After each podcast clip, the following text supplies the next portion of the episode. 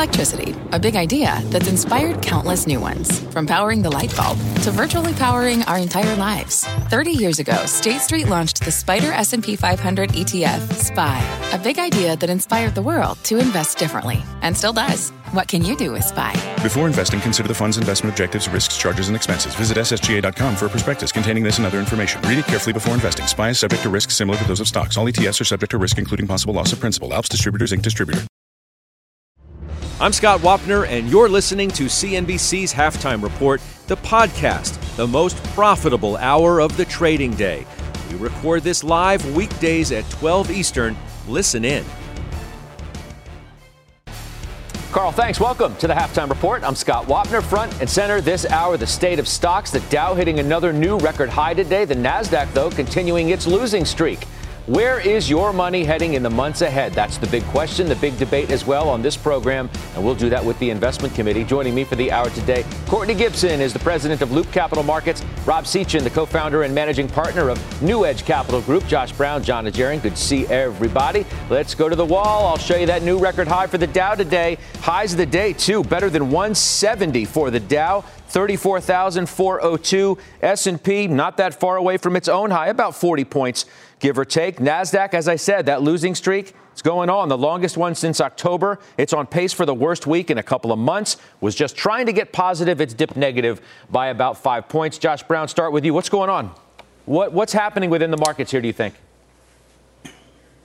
I I think that uh, markets are market participants, let's say, are starting to anticipate the idea of an economy that is supported by uh, its own inherent growth engines and not uh, reliant on Federal Reserve stimulus as far as the eye can see. I do think we're getting closer to the moment where the Fed's going to have to make an offhanded remark about tapering uh, asset purchases, which I think would be appropriate. Unfortunately, uh, there's no great way to come out and say it. During the last taper tantrum in 2013, Bernanke kind of snuck it in there during congressional testimony, not during a Fed meeting. The market freaked out. Uh, and it was really the highest multiple growth stocks that got hit the hardest. And that's exactly what's going to happen this time. And I think market participants are, stort, are, are sort of starting to sniff that out.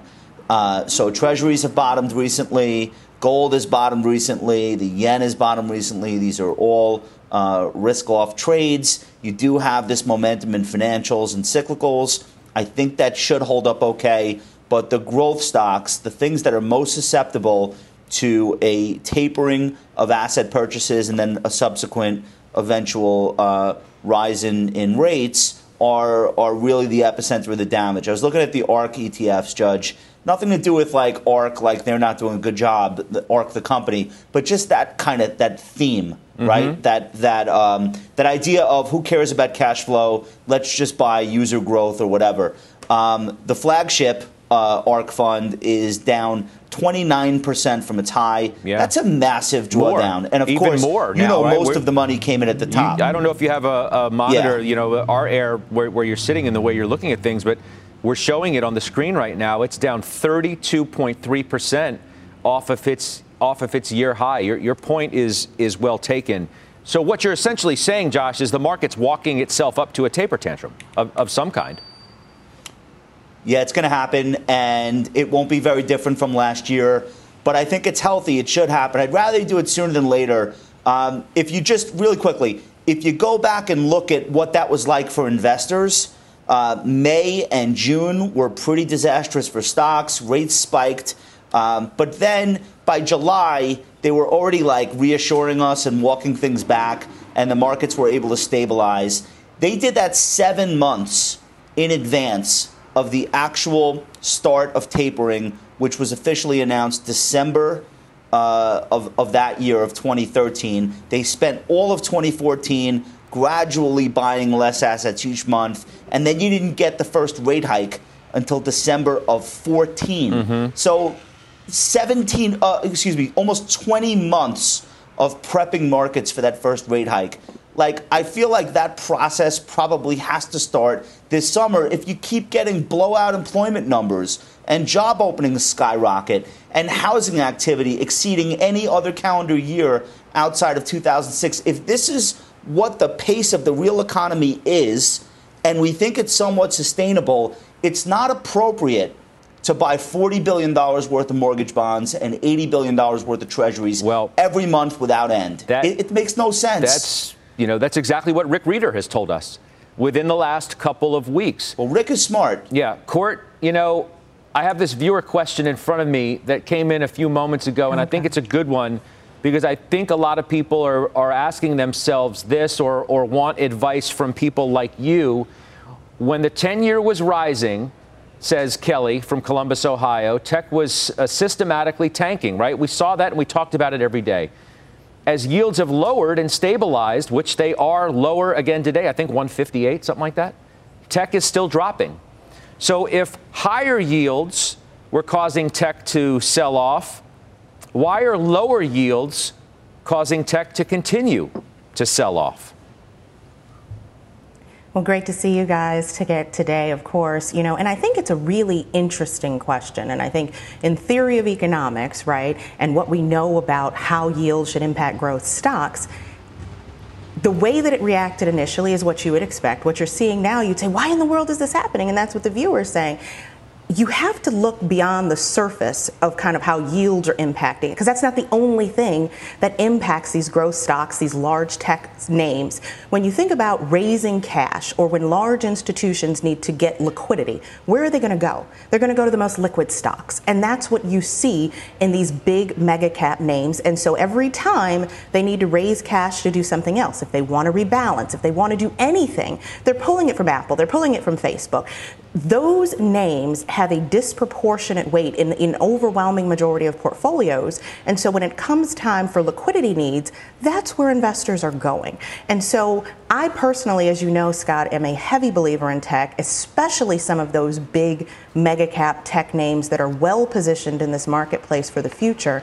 Unfortunately, in the short term, whenever you see, again, like a Facebook provide knockout earnings, you're going to see people take money off the table. Same thing for Apple. Um, and so, you know, yields are impacting growth stocks to a certain extent, as they should potentially. And that's a debate in and of itself that. Uh, you know, we can have one day. But ultimately, it's not just yields and what's happening with the 10 year that's causing some of the turmoil that you're seeing in the stock market, particularly around those mega cap growth names. Well, obviously, you know, people, if they're moving out of equities and they're concerned about where things may be, I don't know, maybe they're going into Bitcoin and they're going into bonds as, as a safety play. Doc, you've been looking for the correction that Josh Brown uh, says the market is, is sniffing around right now, whether it's mm-hmm. the earliest stages of what may be a taper tantrum or what have you. Is this the correction that you've been looking for? Yeah, I think this is part of it, Scott. Um, and I'm not so much disagreeing with Josh, but I think Josh and Courtney both made some great points here. Um, and one of those is that Josh said, for instance, that when the taper ha- tantrum happens, you know, those stocks, those mega cap growth stocks, are going to be the ones hit hardest. I disagree there, Josh, because that's already happening. They're anticipating it this time much more so dis- than, like you say, Bernanke leaking. Well, no. So I- I'm saying when it comes out, that's when they don't. I think that's the buy rumor sell news in reverse. In other words, I think they're reacting to it well, now, I guess, Josh. I, I think we'll they're getting ahead of it. Yeah, I do. I agree with you. But I think what's okay. going to happen, Scott and Josh, is that we're going to see people reacting. I mean, the reason that, you know, every virtually every earnings on the tech side has been sold. Um, virtually all of them. You know, you've got an exception here and there, but even you know whether it's Amazon popping to 3,600 and then flat on the day immediately after that, or whether it's Apple up two or three percent and then down on the day, all of that stuff is happening because people are using these times as exit points. Just as Courtney said, also drawing funds from those areas. I think when we finally get to the point, Josh, where they do the, the taper tantrum ish thing again, that these stocks will have already anticipated it by what we're seeing right now. You cited the ARK fund down 29 or 30 percent. Um, and obviously that's accurate. And I think that's a sign that people have already started their exit from those big stocks and from those stocks without earnings, as you say. You know, whether it's the Zooms of the world or whether it's the Teladocs and all the rest. And all of those are in Cathie's portfolio. I think they're ahead of themselves.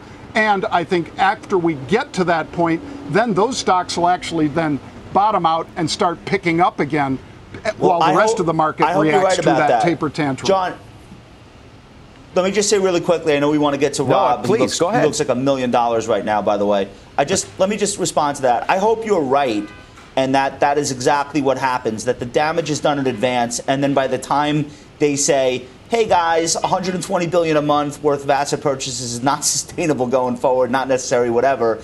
And then that becomes the moment right. where you say, "Okay, risk back, risk back on." I hope you're right.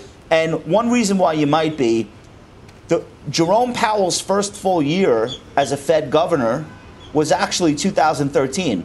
So he had a front row seat for the, the, the cadence of that whole plan to go from massive yep. QE to taper to raise rates. He was in the chair, which makes me hopeful that he can stage manage this thing um, from the lessons that he learned. So maybe you'll be right about that, but I agree with you. It is happening now well, already. What Rob Sechan you yep. take everybody else's view into perspective. What, what's your own on where you think the market is going? Whether we are going to experience a correction and you know maybe um, a, a, one of some kind of size. Right, right. So uh, I think there's going to be volatility in the short term around everything that every investor is looking at. One being interest rates, two being inflation data picking up. There's definitely inflation. Interest rates are definitely going higher. You have a stock market right now that disagrees with the bond market. The stock market is fighting to reposition into cyclicals out of the most uh, most widely known names, these high quality tech names. I'm not saying they're selling them in mass. I'm saying it's modest repositioning, but the effect that that has has been significant. We're seeing a lot of strange reactions in, in market data. You can use ETFs as a proxy. The Treasury falls from 175 to 156 in this quarter. Energy leads and financial lead financials lead. That is a rotation trade. You're coming out of the technology, which has been one of the worst performers, underperformed the S&P, and I think that has to do with the fact that many uh, many forecasters are not as convinced in the power of the reopening trade as the loudest bulls. I would describe myself as, as one of the, the more bullish folks in the intermediate term, but very worried in the short term. And I'm going to use any of that short term volatility to accumulate. Um, we've been calling for a rolling opening of economies globally, and you've seen ebbs and flows. You've seen Brazil open and close, Japan open and close, India open and close. And I think when everything gets open, it's positive for value, it's negative for growth. Stocks are telling you that, and I think the economy looks like a coiled spring ready to jump forward. And I also see that in profits. And one more thing, Scott, if I could make this point. Um, when you look at loan officer surveys, uh, loan officers have relaxed their standards for business lending, and yet loan demand from business is still very weak. What does that tell you? That tells you that the hesitation that these businesses have acts as a coiled spring when they finally believe what's going to happen. And stocks are telling you that, bonds are not. Yeah, but what if what if I introduce the the idea that the market is also coming around to the idea of higher taxes, both from a personal standpoint and from a corporate standpoint, yes. because I mean, if Biden gets his way, if President Biden gets his way, people are paying more taxes, and corporations aren't getting as sweet of a deal as they had for the last four years. And you're going to have to rethink what the earnings picture, you know, Courtney looks like in that new environment. And maybe the market is sniffing that out too. And perhaps more than anything else, that should be the lead story that the market's not dumb, it's sniffing that out and it doesn't like it. there, there, there's no. Is that a question for me, Scott? No, it's a question for there's Courtney. No, oh, sorry. Go ahead.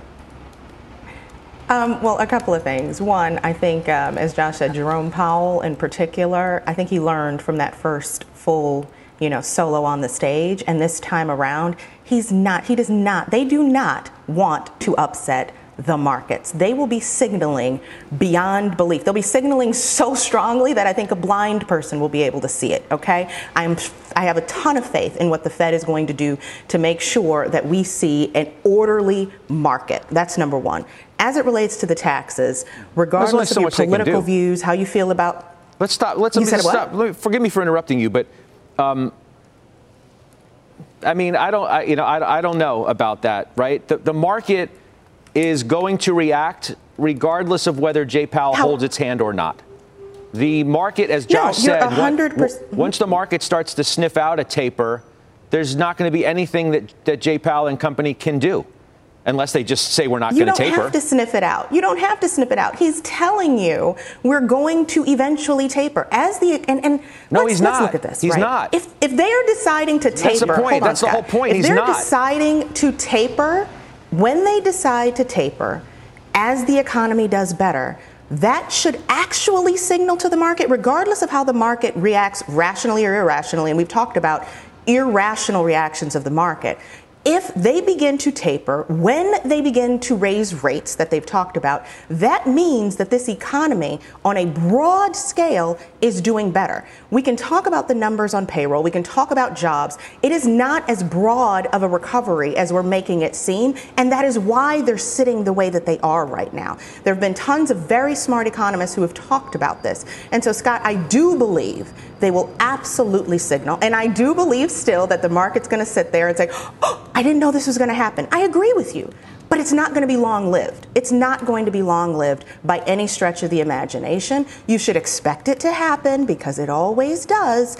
But the market will come back to its senses and we will get back to where we should be, which is saying if they begin to do these things, that means that our economy is growing. It will be robust. And I want to get back to your comment, though, about taxes and that growth. I'm not quite sure, and I don't have a crystal ball on Capitol Hill, but I think regardless of party affiliation, there are going to be some people who say, I don't want my taxes to go up.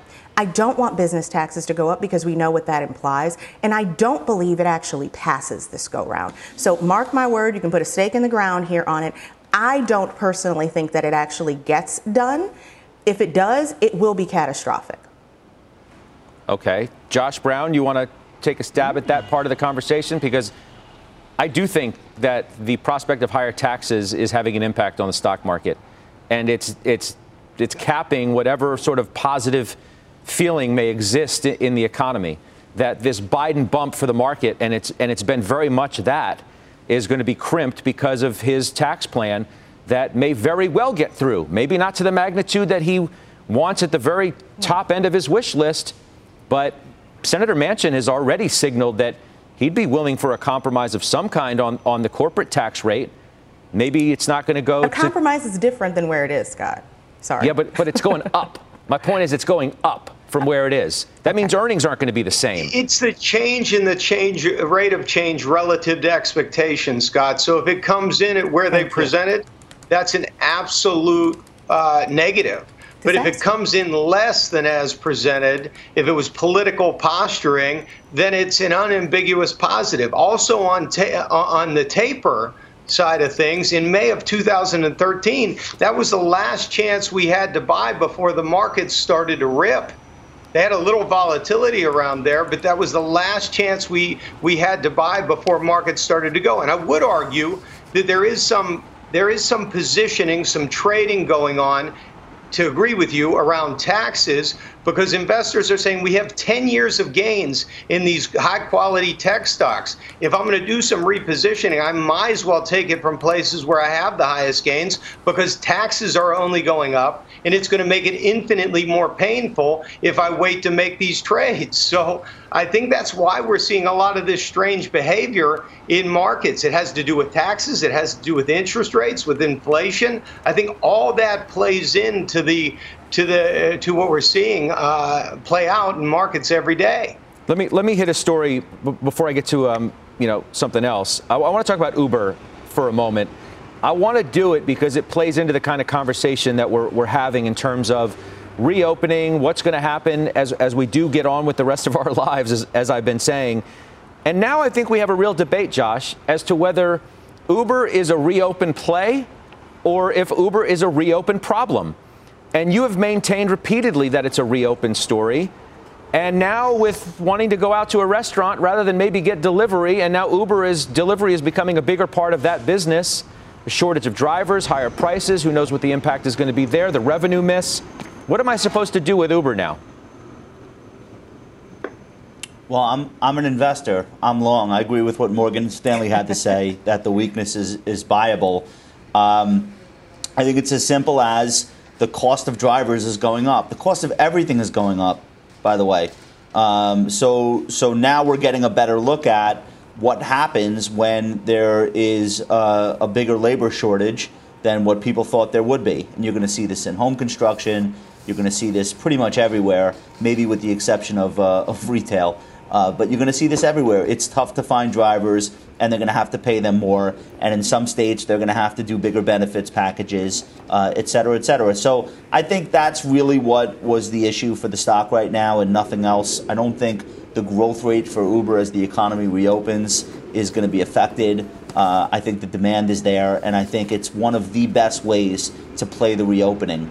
Uber, the Uber Eats business, by the way, is not going to shrink back down to its pre-pandemic level um, for very for the very obvious reason that you now have tens of millions of people who have tried it and they'll continue to use it, but getting the rides business back to where it was in 2018, 2019. I think can make this stock a rocket higher. Okay. And I want to be long the name. Court, here's what Jim Cramer said today. Quote, I don't know if I respect this business as much as I once did. I think it was great that they moved aggressively into delivery because we didn't want to go to the restaurants. That's over. We want to go to the restaurants more than I've ever seen. This is somebody who owns a couple of restaurants. People don't want delivery if there's a restaurant nearby. Is, is Josh dismissing the delivery part of this story too much and the impact on the stock moving forward? Let me tell you, Scott, and I love Jim, as he knows, um, but Josh is 100% right. I too am a holder of Uber. And when we think about delivery, right, I agree, it is not going back to pre pandemic levels. And on top of that, when people do want to go to Jim Cramer's restaurant, guess what they're not going to be doing? They're not going to be driving cars every single time. If they want to have a couple of drinks, they're not going to be hailing a taxi home. They're going to be going on that wonderful app on their phone and they're going to be ordering an Uber. People forget how influential this business and how impactful this business was pre pandemic. Candidly, during the pandemic, though slowing, it still was alive and well. And how it is going to impact right, us post what, what if what if what if a significant part of its growth side of the business is going to have a different trajectory on the other side of the pandemic? I, I feel like we're all dismissing that. How are you guys dismissing that? We're It's not like- dismissing it. They have what you want a business to have, which is a diversified revenue stream and brand power as well as pricing power. We forget that regardless, you know, most people actually that are the bears on this stock point to regulatory issues. They point to the whole issue around rate, you know, drivers getting paid more, et cetera. They have pricing power. Uber has pricing power with its with the consumer. No one's dismissing it, Scott. It's just it's, it should not overweigh the opportunity that exists with this name. At Loop, we cover it. Rob Sanderson and our team. We have a $69 price target. It absolutely gets there with delivery and ride hailing. People still say, and unfortunately, even if they're ordering an, a Lyft, they're saying, "Hey, I'm going to call an Uber." Right? Th- that brand is like many of the other staple brands that we've seen over the last hundred years, and it's not going anywhere Hey, at all, hey, and Judge, it's going to continue to, grow. To, Yeah. to, Go ahead, John. to to make to the when I hear it's, it's a it's a huge mischaracterization of the reality. In the United Kingdom, they had to reclassify drivers, and that Mm-hmm. cost them six hundred million dollars. That's that's accounting. So I don't think that they'll have to do that with all of their drivers worldwide. Nobody on the street thinks that. Um, we, we, we've talked about we've talked about what passed in California becoming a national model for the way uh, drivers are, are classified. Uh, I do think there's going to be this quote unquote third way, which is da- uh, Dara's uh, proposition, but um, we have to just understand that a $600 million reduction because of the way that you're classifying the people who are doing the driving, That's not the kind of thing that you should expect to happen every quarter in every geography. So that's now past us, and I think the focus of the street on Uber is going to be how quickly cities and and and regions reopen and how much growth in rideshare we see as a result of that. And I think that part of the story is bulletproof. We know from the regions of the world that have reopened where Uber has a presence that that demand for rides comes back just as quickly as it disappeared. We know that. So we're going to see that in the United States this summer, and I think it's going to be super bullish. Okay. Look, before we, we before we take a break, I do want to get to a story that is new at noon today and the end of an era, at least the end of one of the most talked about sagas ever on Wall Street. As I reported earlier today, according to sources, Carl Icahn sold the last of his Herbalife position this morning at market, about 5 million shares in a trade I'm told was handled by Jefferies. Icahn had sold a chunk back in January, if you remember. He gave up his board seats too. Based on my calculations, he made more than $1.3 billion in Herbalife, all told. Famously taking the other side of Bill Ackman's billion dollar short bet, that led to the infamous brawl on this show back in January of 2013. If he stays long Herbalife, he will lose his entire investment. That is my prediction. This could be the mother of all short squeezes. The war of words between two hedge fund heavyweights is heating up with Carl Icahn bashing Bill Ackman over his short position in Herbalife. Ackman he does pump and dumps. He's got one of the worst reputations on Wall Street. And I'm going to tell you, this Herbalife is a classic example of what he does. And I'm telling you, he's like the crybaby in the schoolyard. Carl Icahn thought, you know what, this guy's roadkill on the hedge fund highway. I'm never going to have to worry about this kid again. He's not going to even have the resources to sue me. This is not an honest guy, and this is not a guy who keeps his word, and this is a guy who takes, takes advantage of little people. I mean, I wouldn't have an investment with Ackman if you paid me to do it, if Ackman paid me to do it. He's not used to someone standing up to him. I told Carl after the whole thing, called me up, and he literally said, you know, Bill, we can be friends now. And I simply said to him, I said, look, Carl, you are no friend of mine and and that was it. I never said that I want to be friends with with you, Bill. I wouldn't okay. be friends okay, with Carl. you. And okay. I would. You said okay, to Carl. me you'd you'd like to be friends so that we could invest together. Uh, Carl, I have no interest. Uh, do you think I want to invest with you? Okay, let's let's I move would invest with you Let's, if let's you were move the last on. man on earth. Eight and a half years ago. I can't believe it's been that long. Carl Icahn has always maintained his belief in Herbalife's business and his activist role in that story. Spoke to him today. He told me the following quote I think this is an example of activism working very well. It was certainly an interesting ride, fighting off bear raids as well as aiding the company in their numerous negotiations with the government. But all's well that ends well, and we wish the company the best of luck in the future. As I mentioned, according to my calculations, he made about $1.3 billion. Ackman, he exited back in 2018. We're back after this note. A mystery chart will show you a restaurant stock doubled in the last year. Bullish call out on it today. Is it too late? Too little? Too late? Courtney owns it. She'll tell you next. And a reminder you can always watch or listen to us live on the go on the CNBC app. We're back in two.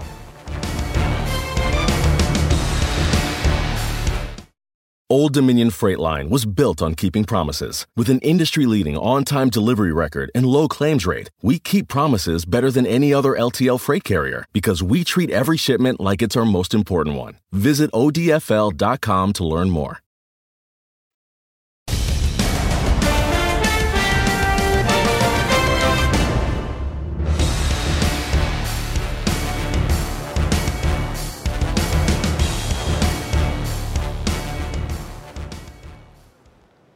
Welcome back. I'm Rahel Solomon, and here is your CNBC News update at this hour. A major new report from the United Nations says that cutting methane emissions is critical to slowing climate change.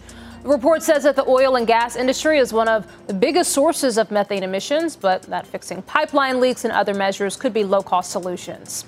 New York's Attorney General says that the broadband industry funded millions of fake comments that were supported in support or submitted in support of the repeal of net neutrality back in 2017. She says that a group called Broadband for America spent over $4 million on the campaign. Florida Governor Ron DeSantis is signing a new election bill into law. He says that it's meant to stop fraud, but critics say that it will limit voting. Fox News was the only network allowed to cover the signing. The rest of the media had to wait outside. And a pioneer in growing university endowment funds has died. David Swensen was Yale's chief investment officer for more than 35 years. He was an early proponent of schools investing in hedge funds, private equity, and real estate, a strategy that became known as the Yale model and copied by many. David Swensen was 67 years old. You're now up to date. Scott, I'll send it back to you. All right, we appreciate that, Rahel. Thank you. Well, there's a bullish call today, as we said, in the restaurant space. It was our mystery chart, and it's Darden Restaurants upgraded to outperform today at Cowen. They say it's fashionably late, but ready for Act Two. Why? The stock's up nearly 20% already this year. Courtney, you own it. Um, so, what do you think about this call? Too little, too late? Oh gosh, um, yes, we'll, we'll, we'll go with their fashionably late. Um, I talked about this, I think, on the show way back in December when I bought it, and it was a great stock then. It is still a great stock now. I don't believe that it's all priced in. It kind of trailed some of its peers a bit, although it is a market leader on a number of fronts. Tremendous management team, data analytics. It's a very, very strong brand, and honestly, here in Atlanta there was a two hour wait at Yard House. Two hour wait. so, you know, I think that there is a tremendous opportunity for growth here, and I'm glad they uh, finally saw that. Okay. And after the bell, Josh Brown, the Shack, Shake Shack reports today after the bell. You, of course, famously uh, own that one. Your expectations for another reopen play that you've certainly spoken a lot about. Yeah, I actually I like the setup here. The stock's in an 18% drawdown from its highs in, in mid March. This is a company that's uh, beaten earnings 75% of the time over the last eight quarters that they've reported. So, pretty good track record of, of uh, exceeding uh, Wall Street's expectations. It's also one of the best performing restaurant stocks ever. In the last uh, five years, it's up 200%. In the last one year, it's up 120%, double the performance of Chipotle. Um, this has just been an absolute home run. So now you have it in a drawdown, and if you don't have a position on, I'm not saying you have to buy ahead of the earnings, but this volatility uh, that's been created in growth stocks, maybe this is your chance for, for an on ramp. It's a sub $5 billion market cap with a brand that is globally recognized for quality and deliciousness. Uh, and I think it should be a part of anyone's portfolio um, that that uh, is thinking about growth in the future because I think this company could have thousands of units someday in, in metropolitan areas all over the world. Yeah, airports, et cetera. All right, thank you for that. The annual Sohn Investment Conference, it returns next week, featuring some of the biggest names in investing. Impactive Capital's Lauren Taylor Wolf is one of the presenters. She joins us next in a CNBC exclusive.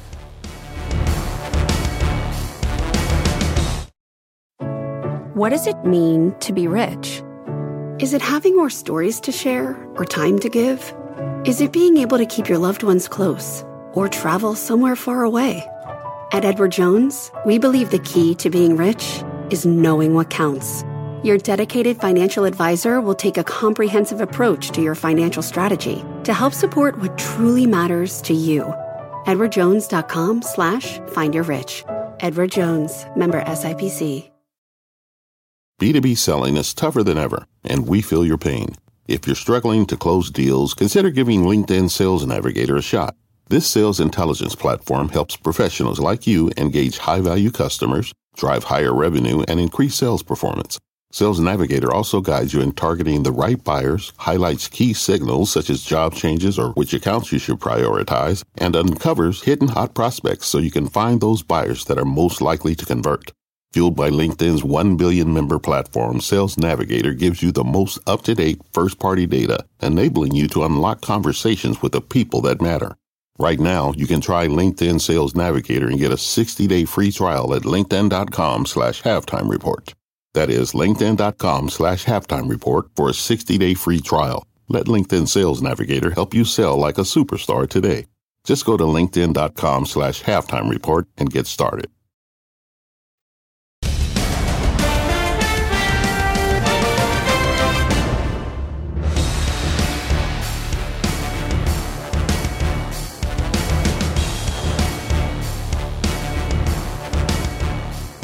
Several big name speakers expected at the annual Sohn Investment Conference next week, including Larry Robbins, David Einhorn, Brad Gerstner, and Bill Gurley. Leslie Picker joins us now with Impactive Capital's Lauren Taylor Wolf, who is one of the presenters as well. Hey, Les. Hey, Scott, that's right. And Lauren, thank you very much for being here ahead of uh, next week's event. Uh, because you so rarely do TV, we rarely get a chance to hear from you. I just wanted to kick things off with uh, you explaining your strategy to the audience because what you do at Impactive is a little bit different uh, within the activism realm as well as the ESG, environmental social governance realm. Uh, so, can you just explain a little bit about your firm? Sure. Thanks for having me. So, Impactive Capital Strategy combines activism with impact, as the name would suggest.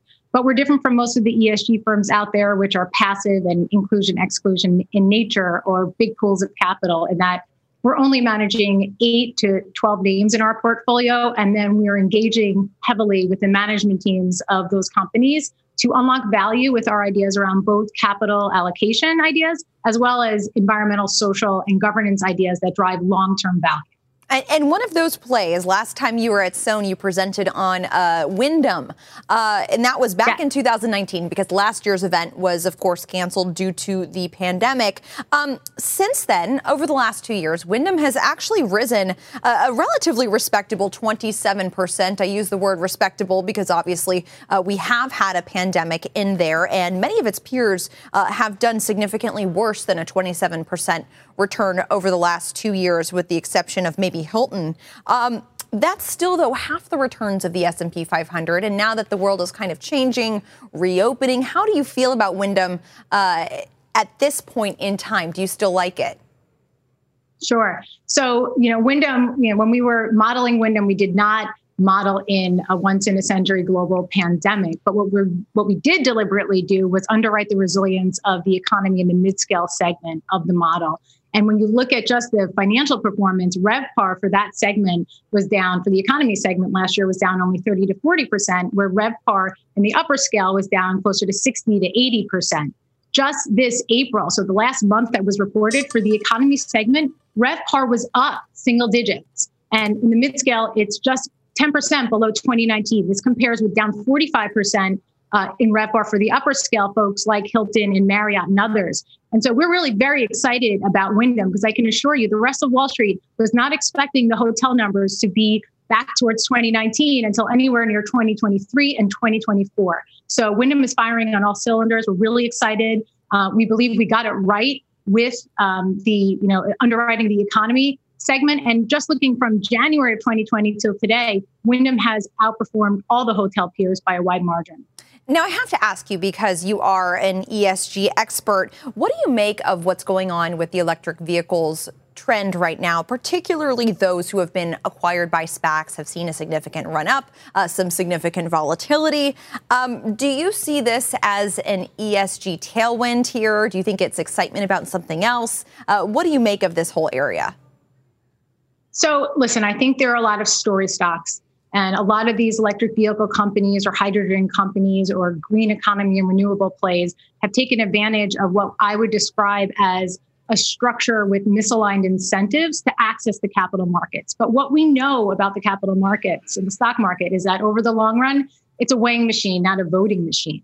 And so I think that similar to the past two SPAC cycles that we saw in 2003 to 2005, and then again in seven and eight, only 10 or 20% of these companies actually survive in the long run and do well and I wouldn't expect to be different, uh, you know, this time around. Wow, that is a bold call. 10 to 20 percent of these companies survive in the long run. We will keep an eye on that. Lauren Taylor Wolf of Impactive, thank you for joining us. We will be looking forward uh, to hearing your presentation as well as several others, including Larry Robbins, David Einhorn, uh, and some other folks, Brad Gerstner, who are all speaking at next week's Sohn conference on May 12th. Thank you for joining us. Thanks very much. Scott? Les, thanks for bringing that to us. We always, of course, as you know, look forward to the Sohn conference. Been proud to have been a part of that for so many years now. Indeed. Yep. All right, Leslie Picker with that great interview. All right, coming up, Jon has unusual activities. Got three for you today as well, and we'll do it next.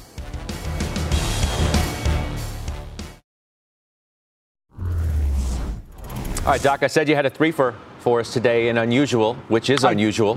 what do you have? Yes, sir. Well, uh, today, Scott, we're going to kick it off with ANF, Abercrombie and Fitch. Uh, stock was right around the strike price, right around 40, probably 39.80. They were buying the 40 calls that expire the 28th of May, so not a regular expiration, end of May expiration. I bought these calls today, Scott, the at the monies, and if we get a bounce here, I'll sell an upside call against it. Second one, take a look at Taiwan Semi. Uh, TSM, of course, the uh, stock was right around 115 bucks a share. They're buying the regular May expiration 120 calls. And like you said, a third one real quick, Juniper, JNPR.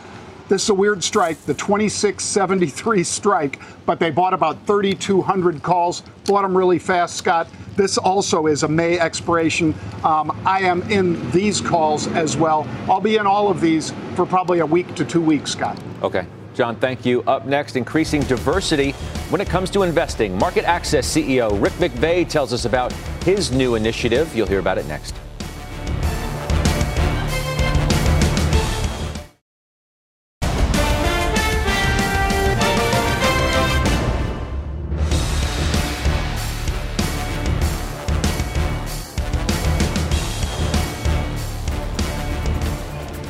Welcome back to the halftime report. I am Dominic Chu. We are keeping an eye on shares right now of Wells Fargo, one of America's biggest banks. You can see they're still up three quarters of 1%. However, you can see on that middle side of your screen there a dip of about 50 cents or so intraday in that stock price. This is on the heels of Bloomberg headlines saying that the Consumer Financial Protection Bureau may be looking into Wells Fargo over some of its checking account practices. Those particular headlines are what's moving the shares lower right now. We are reaching out to Wells Fargo and the CFPB on these particular headlines. We'll let you know as we hear more back on our end here, but still keep an eye on Wells Fargo. Wells Fargo, a focus. Halftime is back after this commercial break. Keep it right here.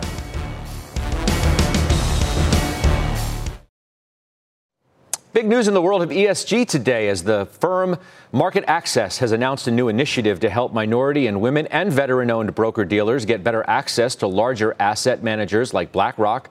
Rick McVey is the chairman and CEO of MarketAxess, joins us now live. Welcome. It's good to see you today. Thank you. Happy to be here. Can, can you tell me what this means in practical terms for, for, um, for diverse broker dealers?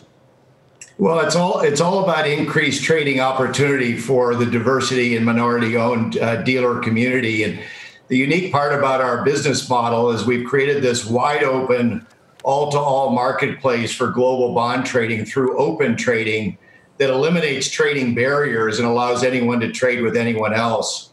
And this is a great way to leverage that network and create new opportunities for the diversity of minority-owned dealers and at the same time add important liquidity to our trading system. Is, is that what's been the, the biggest problem? Is it, is it liquidity? Is it infrastructure? Is it just lack of access? All, all of the above? Well, I, you know, I think the old model uh, does not promote uh, exposing orders more broadly to more dealer firms. The new model at MarketAxess does. Uh, so we're using technology to make it very easy for investment managers to have direct trading relationship with a broader community of dealers. And no better way for them to do that right now than to expand in the diversity and, and minority owned firms. Like Courtney, Loop Capital, right? You're one of the firms I- involved, and you're also on the board court of, of MarketAxess, right?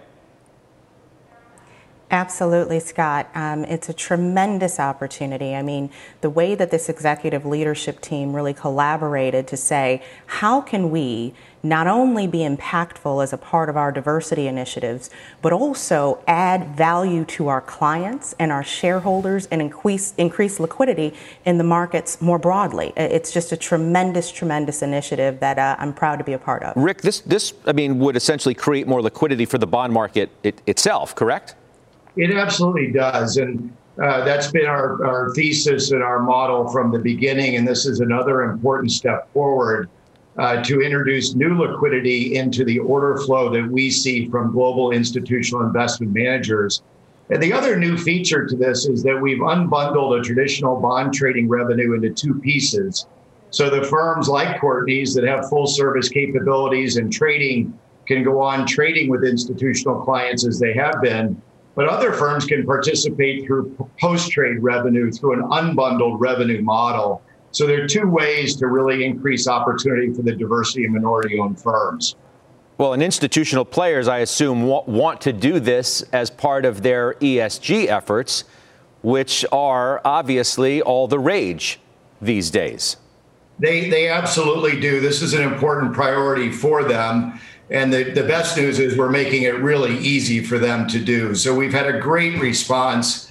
as you mentioned, from leading investment manager firms like BlackRock and AllianceBernstein and others.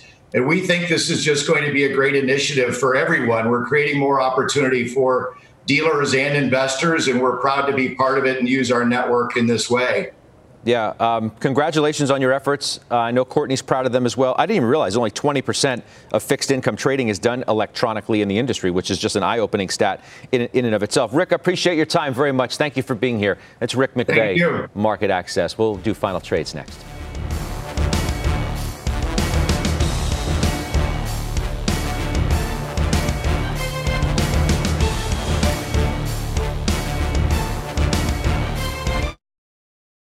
I want to talk about a move that Courtney is making today. Why don't you tell us? I, I was interested in it uh, when I heard about it. What, what does it mean?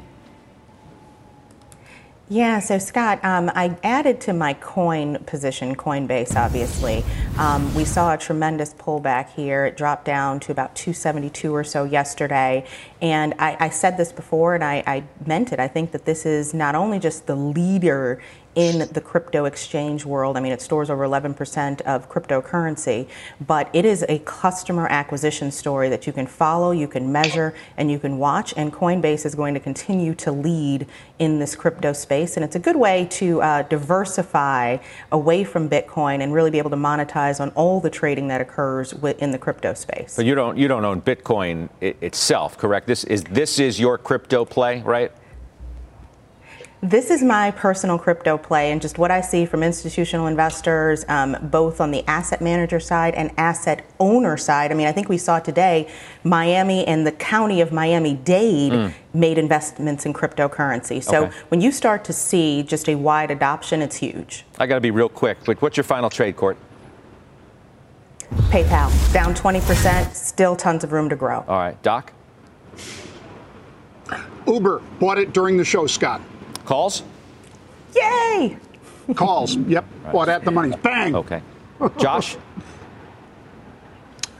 Uh, new highs for JP Morgan. Stock looks tremendous. Okay. Elvis? I mean, wanted a touch Rob? of Greg, got a touch of Elvis. Scott Schlumberger up 10% quarter to date and room to run. All right, good stuff. Thanks everybody. The exchange Don't do now. it yourself. You've been listening to CNBC's Halftime Report, the podcast can always catch us live weekdays at 12 Eastern, only on CNBC. The spirit of performance defines Acura, and now it's electric.